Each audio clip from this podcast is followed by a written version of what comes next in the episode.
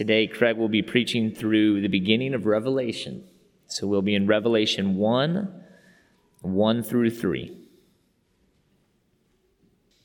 The revelation of Jesus Christ, which God gave him to show his servants the things that must soon take place. He made it known by sending his angel to his servant John, who bore witness to the word of God and to the testimony of Jesus Christ, even to all that he saw.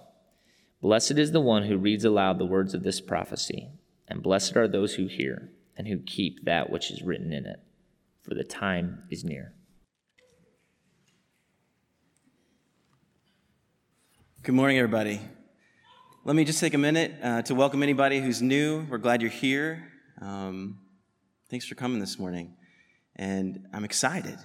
Bit, bit of a kid in a candy store feel. We've got a new sermon series in front of us. Loved our time through the life of David, and now uh, Revelation. We're not going to go all the way through, though that day, Lord willing, will come, and I look forward to it very much. But uh, in what we're going to do uh, for the next, for through the summer, we're going to look uh, at the first three chapters of Revelation, and specifically the letters to the seven churches of Revelation. So that's what we're going to start in today. I don't, I don't know what it's like for you uh, in your life, how important or significant screens figure into your life. I assume it's probably a pretty prominent part, at least for my kids. I've got five kids from top to bottom, all five of them Screens time is a very important time in our house. They love them. It's a reward that they seek after, whether it's iPads, iPhones, movies, PS4. We love it. In many ways, that's kind of the age that we live in, right?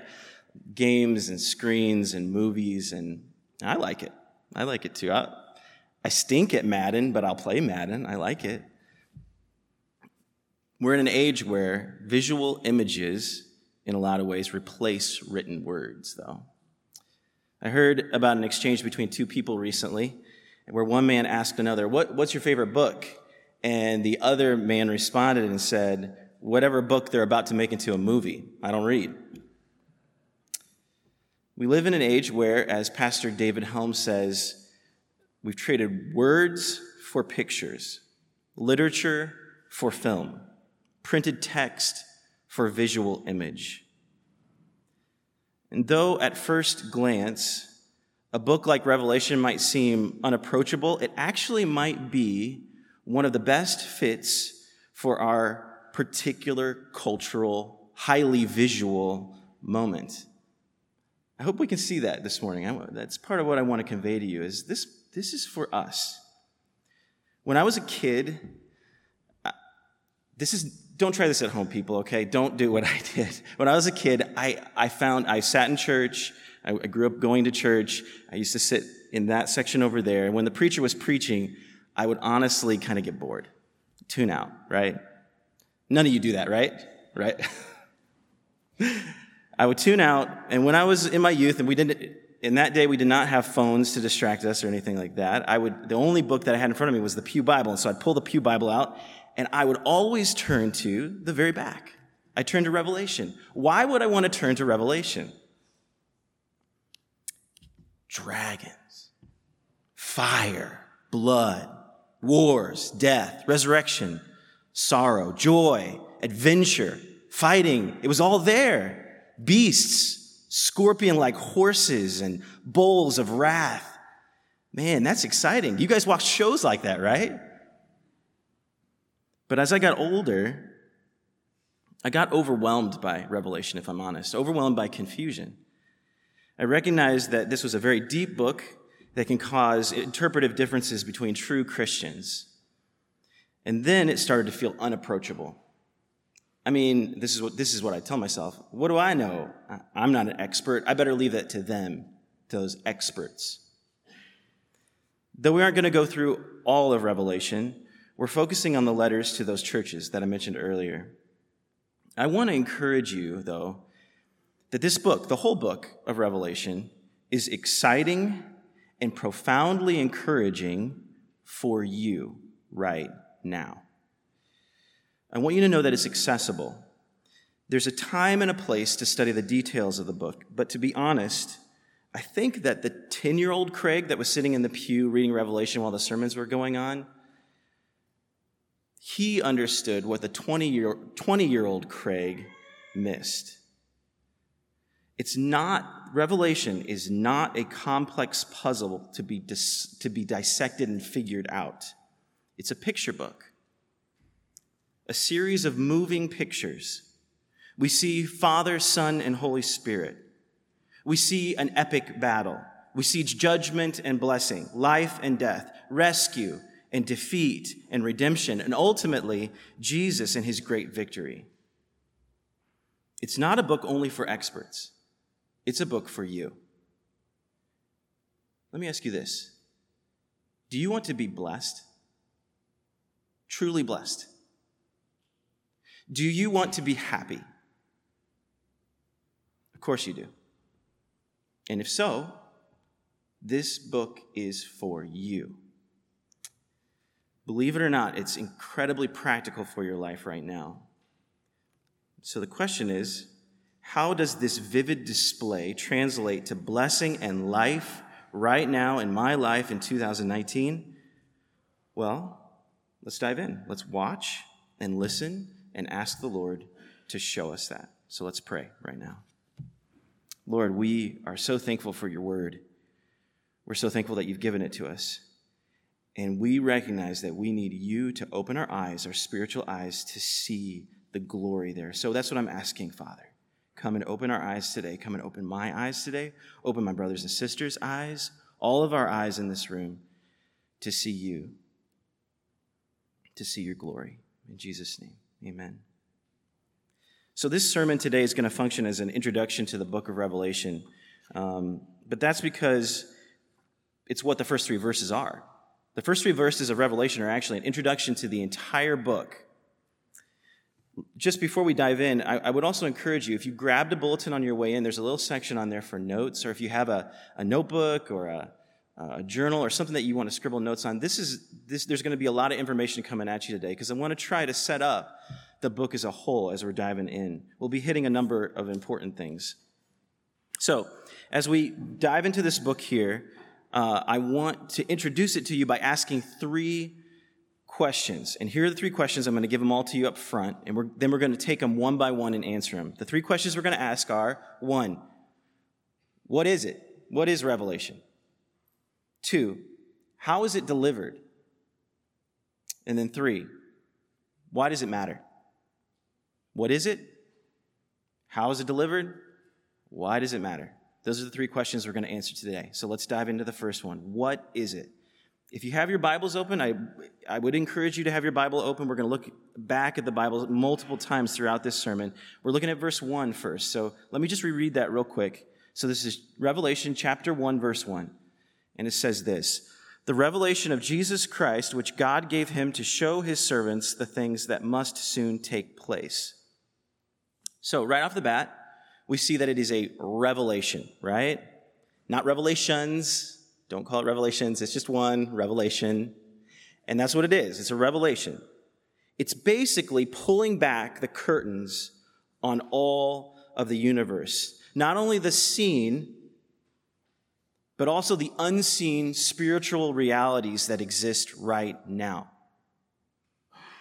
It kind of makes me think of Wizard of Oz. You guys seen the Wizard of Oz? The old, I don't know if there's a newer one. I'm talking about the old one that I grew up with. In the movie, if, if you haven't watched it, there's a wizard, and he's housed in the Emerald City.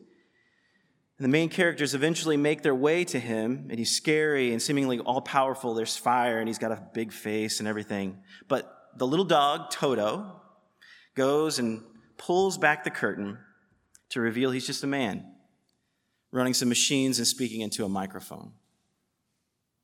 What we see isn't necessarily the whole reality. And that's what Revelation does on all of the cosmos. Revelation pulls back the curtain. We perceive one thing with our eyes and our ears, but God wants to show to us, to reveal to us what's really happening, the whole picture. So, what specifically does it reveal? The text says it is a revelation, this again is verse 1, is a revelation of Jesus Christ. Now, that can be actually taken in two different ways. We could say that it's a revelation of Jesus Christ in the sense that it's a revelation of Jesus. He's the content. This is about Jesus. Or we could say that Jesus is the source of the content. He's the one telling it to us. This is from Jesus. And what we'll see as this book unfolds is while Jesus definitely figures in as a prominent character, it reveals far more than just him. It's a far bigger picture than him. Here, in short, is what author Tony Reinke said Revelation shows us. I love what he says. He said, Revelation provides us with high def footage. There's that visual, right?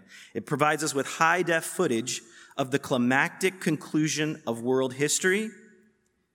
It ties together and consummates all of God's redemptive purposes in this world, and it delivers us to the doorstep of a glorious eternity. That's why I like the imagery of pulling back the curtain. It's going to show us, God is going to show us how the world ends. He's going to show us how the past, present, and future all fit in together to accomplish his purposes. And we get a glimpse with John into heaven itself. So, second, we're still answering this question what is it? It's a revelation given by God to his servants. It's something for us, for all of us. Though certainly complicated at various points. This book is not some sort, is not for some sort of spiritual or intellectual elite. It's for you today. God wants to show you something. He wants to show me something. I read a story about a group of uh, seminary students. These are guys who study the Bible. They were playing basketball one night, and off in the corner there was a janitor in the gym. He was reading, reading a book, and they went up to him afterwards and said, Hey, what are you reading? And he said, I'm reading the Bible. And they said, Oh, what are you reading? He said, I'm reading Revelation. Well, these seminary students, they wanted to enlighten him, right? Tell him what it's about. And they asked him, Well, what, what, is, what is the book all about? And the janitor responded, It's about how Jesus wins. That's right. He got it. He got it. Or take the example of a pastor who simply read the book. He didn't explain it, he just read the book in front of his congregation. And by simply reading it, as the Spirit of God moved among his people, they responded in worship, repentance of sin, and prayer. It's for you. Remember, this book was meant to be read aloud in churches. So, for the original audience, they would sit there and have it read to them. As one theologian named Vern Poythress put it, he said, Revelation is a picture book, not a puzzle book. So, finally, what is it showing to us? It's showing what must take place. So, what we see in descriptive pictorial language is the fulfillment or already begun fulfillment of Old Testament prophecies in the kingdom that Jesus establishes. It's explicitly called prophecy in verse 3. If you look at verse 3, it says the word prophecy there. I don't know about you, but when I think about the word prophecy, when somebody says prophecy to me, I typically think of something in the future, right? You're going to tell me what's going to happen tomorrow or next year or next century. Somewhere off. And that's definitely part of it, but that's not all of it. It's also a word for the people right then. That's the way Old Testament prophecy functioned too. Old Testament prophecy can really be categorized, and prophecy in general in the Bible can be categorized in two, uh, serving two different functions. One is foretelling, and one is forthtelling. Foretelling and forthtelling. Foretelling is what I just mentioned, that it's going to tell you what's going to happen. Uh, for example, Ezekiel, the prophet, the Old Testament prophet, goes to the people and he's going to tell them, here's what's going to happen next. Forthtelling is a word for God's people right then, right now. So Ezekiel goes to the people and tells them to repent. Change the way you behave. Change your hearts. Turn to God. It's for them right then. Revelation also has both foretelling and forthtelling. And that is really important. Here's why.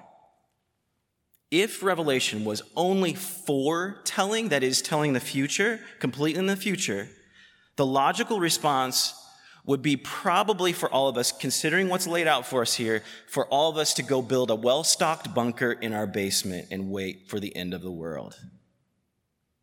But that's not what it's about. That's not the whole picture. It's not just a roadmap about what's going to happen and how to survive this horrific destruction. And maybe for me, as I was reading it, this might have been the biggest shock. It's not just about what's going to happen. In my teens, I think this was part of what figured into it. In my teens, I had a pretty steady diet of books and movies that kind of cultivated this fear about revelation and what's going to come. It was totally about the future, nothing to do with today. But that's not what this book is meant to do. It's about foretelling the future and foretelling right now. It's about things that must take place, that God says will take place. You can count on it. So that's what it is. It's a revelation given to us, and it's going to show us what's taking place now and in the future. Now, second question How is it delivered? How is it delivered to us? This is verses, the end of verse 1 and into verse 2. He made it known by sending his angel to his servant John you see that at the end of verse 1 there? He made it known by sending his angel to his servant John, who bore witness to the word of God and to the testimony of Jesus Christ, even to all that he saw. So, this is God's delivery to us. I cannot get past the Amazon delivery man imagery when I think about deliveries. That guy knocks on my door every day, I feel like. It's, it's, it's a package, right? He's, he's delivering to us, but this one has, is, is of eternal weight and eternal glory. But this is God's word, right? It's not just a package coming to our doorstep. There are several pieces though that make up a package when you get it. And let's talk about let's talk about the different pieces. First there's the box, right? The box that it comes in. Just like when you order something from from Amazon, the delivery comes to you in a certain form or format. Look at the, the start of that new sentence in verse 1. It says, He made it known. That first phrase, made it known, can also be translated as symbolized or used symbols to show. And in fact, the people who were receiving this letter, who heard this letter read to them out loud, would know exactly what John was talking about. This is a type of literature called apocalyptic literature. And it was familiar to the people of that time. They knew that it was symbolic in nature. Now, even today, we read literature, different categories of literature, in different ways. Let's just compare the way that we had been reading 1st and 2nd Samuel. So 1st and 2nd Samuel is a historical book, right? Um, it tells us about the period of Israel's history around the life and reign of King David. That's just what we looked at. Now, let's compare that to the Psalms, which is a book of poetry and music. We read them differently. Let me give you an example. So in 1 Samuel, we might read that David went from such and such a place to such and such a place and did a certain thing. We, we, we recognize this is straightforward. This is history. It's just telling us what happened. We don't allegorize it or over spiritualize it and say, oh, when it says that David is going from place A to place B, it actually means that God wants to move his people from point A to point B or some sort of spiritual application to our life. It's straightforward, factual information. But when we read Psalm 19, for example, Psalm 19:1 says this: "The heavens declare the glory of God." We read it differently than how we would read 1st and 2nd Samuel. We read it differently when it's telling us a historical account of David's life.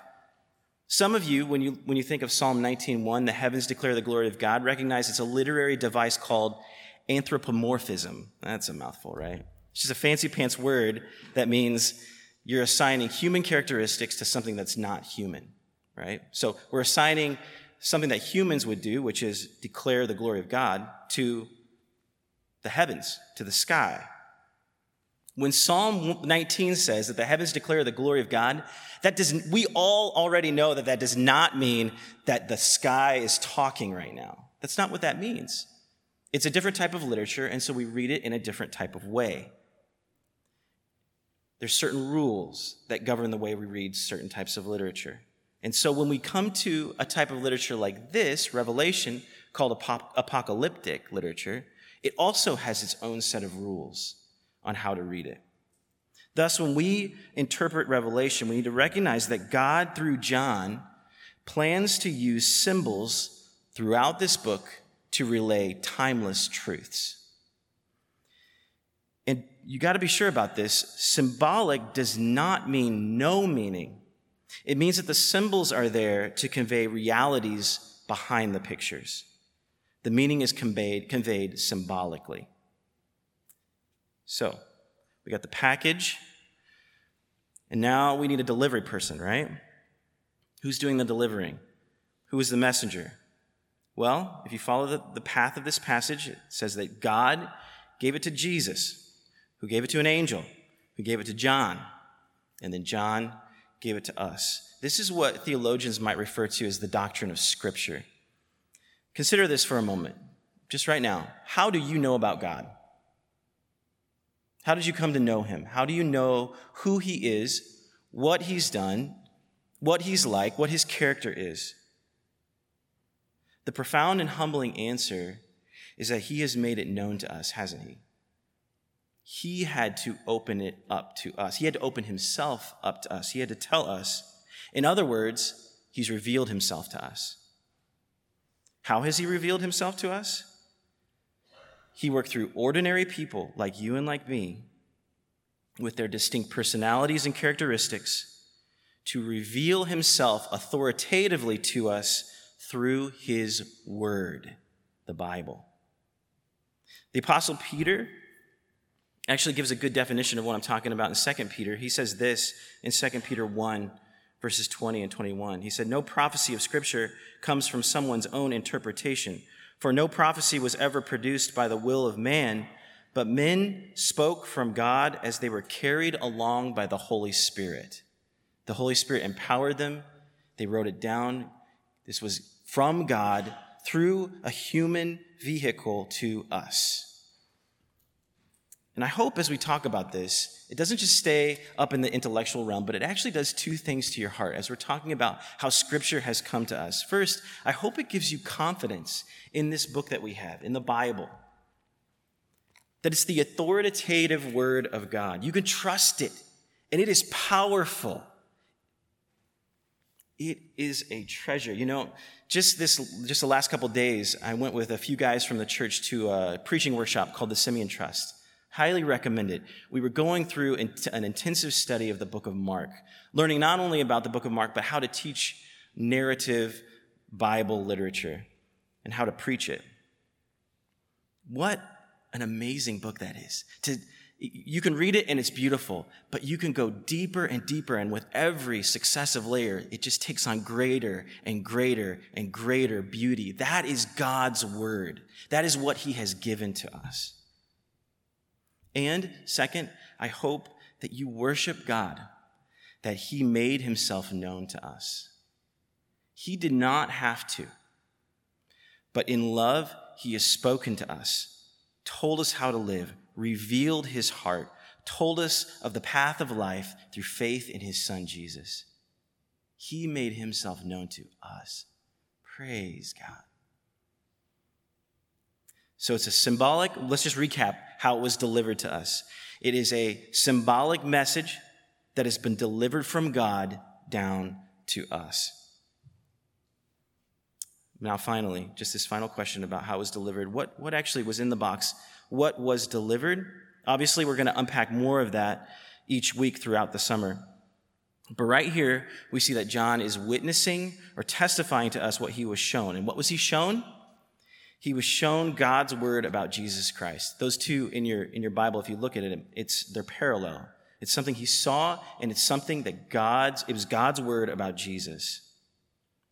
If you've ever seen something great, I don't know about you, but I think most of us want to tell people about it. If you've seen something really awesome, you want to witness to others about what you saw, what you've seen. Back in 2005, I had the privilege of being at what many consider the greatest game in Illini basketball history. This, I know it's a sports illustration. You don't, you don't have to like sports. You'll get it. Some of you already know what I'm talking about. Elite Eight, Illinois versus Arizona. Illinois came back and beat Arizona. It was a great victory. It was a very exciting game. But the interesting thing about that, and the reason I illustrate that, is because I have had to this moment, even now, I, I want to, I have this lasting impulse to share that with you. I want to tell you about what I saw. It was awesome. Here's what happened. Here's what I was doing. Here's, here's the way we responded because it was great. I want to witness to the greatness that I saw. And that's what John is doing for us. He's witnessing God's word about the greatness of Jesus, about the greatness of his work, about the greatness of who he is. And now, final question Why does it matter? That's verse 3. Blessed is the one who reads aloud the words of this prophecy, and blessed are those who hear and who keep what is written in it, for the time is near. You can really see, excuse me, the answer to the question, why does it matter, pop off the page as you read it. He says, blessed twice. If you read it and you hear it and you keep it, we're blessed. Now, in my experience, the word blessed, I'm sure in your experience too, can be misused in a lot of different ways. I'm tempted to give you all kinds of bad examples of the word blessed and how it's misused. But let me just say here in Revelation, when we're told that we'll be blessed if we listen and read it and obey it, that means that the God of the universe, the Lord of glory, who loved us and gave Jesus for us, he has something very, very good for us here. When we are told right here, I'm going to say this again. When we're told that we're blessed in reading this, you can know in reading and in watching and in keeping what is spelled out in Revelation, God has something very, very good for you. I hope you keep coming back every week. God, I promise, not my promise, God promises He has something good for you in Revelation. He's going to bless you. Blessed are you. Revelation was not primarily written for us to have intellectual speculation about what the future holds or that what those different symbols mean. It's primarily meant for application. There's an expected ethical or behavioral response. It's not merely a set of predictions, but in the same vein as many of the Old Testament prophets, what we've already talked about, this is a word from God calling for obedient response in the lives of the believers. Whenever you read and listen and keep the word of God, you're going to be blessed. And what an encouragement this is to us, right at the outset right here at the beginning of Revelation, right in our faces, so clear out of mouth out of the mouth of God. Do you want to be blessed? Do you want to be happy? Truly happy? Well, then read and listen and keep what is written here. How will you be blessed? Well, let me just list a few ways that we'll be blessed as we read and listen and keep what's written here. In Revelation, as we go with John into the very presence of God, we'll be blessed with hope in a sorrowful world, with joy in a mundane or depressing or lifeless world. We'll be blessed with confidence in a shaky world. We'll be blessed with clarity in a confusing world.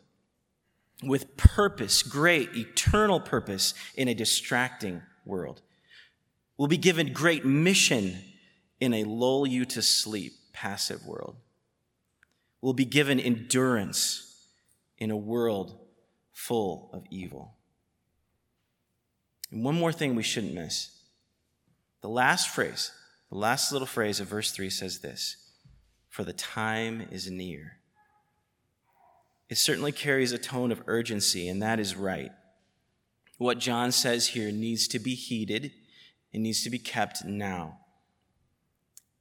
But that little phrase actually echoes all kinds of phrases throughout the Bible. Um, like, for example, Mark 1, verse 15, where Jesus says this He says, The time is fulfilled, the kingdom of God is at hand. Long before Jesus ever walked the earth, the Old Testament prophets spoke about the coming kingdom of God.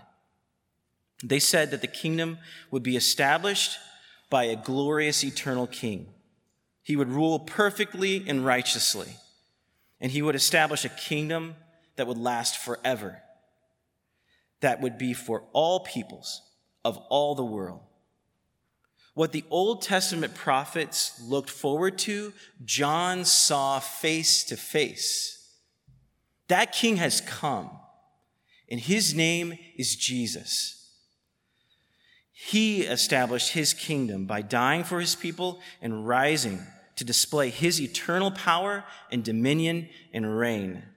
What, when Jesus did that, he brought us, his people, his church, into the time that we wait for his final return to completely establish his kingdom, to judge the earth, righting all the wrongs, to totally end sin, suffering, and death, and to rule over the earth. Jesus, the righteous, eternal King, is coming again. And he will do that. He will judge the earth. That's what we just said in the Apostles' Creed. He will come to judge the living and the dead, and he is coming soon. If you are a Christian, if you have trusted in him, that is your great hope. So let me ask you do you know him? Maybe you've never trusted him. Never, maybe you've never placed your faith in Jesus Christ for the forgiveness of sins. Trust him. He is the eternal King. He is the glorious one. He is revealed to you here in his word. Let me ask you do you want to be blessed? Let's read and listen and obey what the Lord has for us in Revelation. Let's pray. Lord, we want to be blessed, but we know that we are weak and we need you to help us. Come, Lord, come and speak to us. Help us to listen Help us to see your glory here in your word unfurled before us. And help us to obey, to keep your commands. Thank you, Jesus, that you are the true, eternal King. We trust in you. In Jesus' name, amen.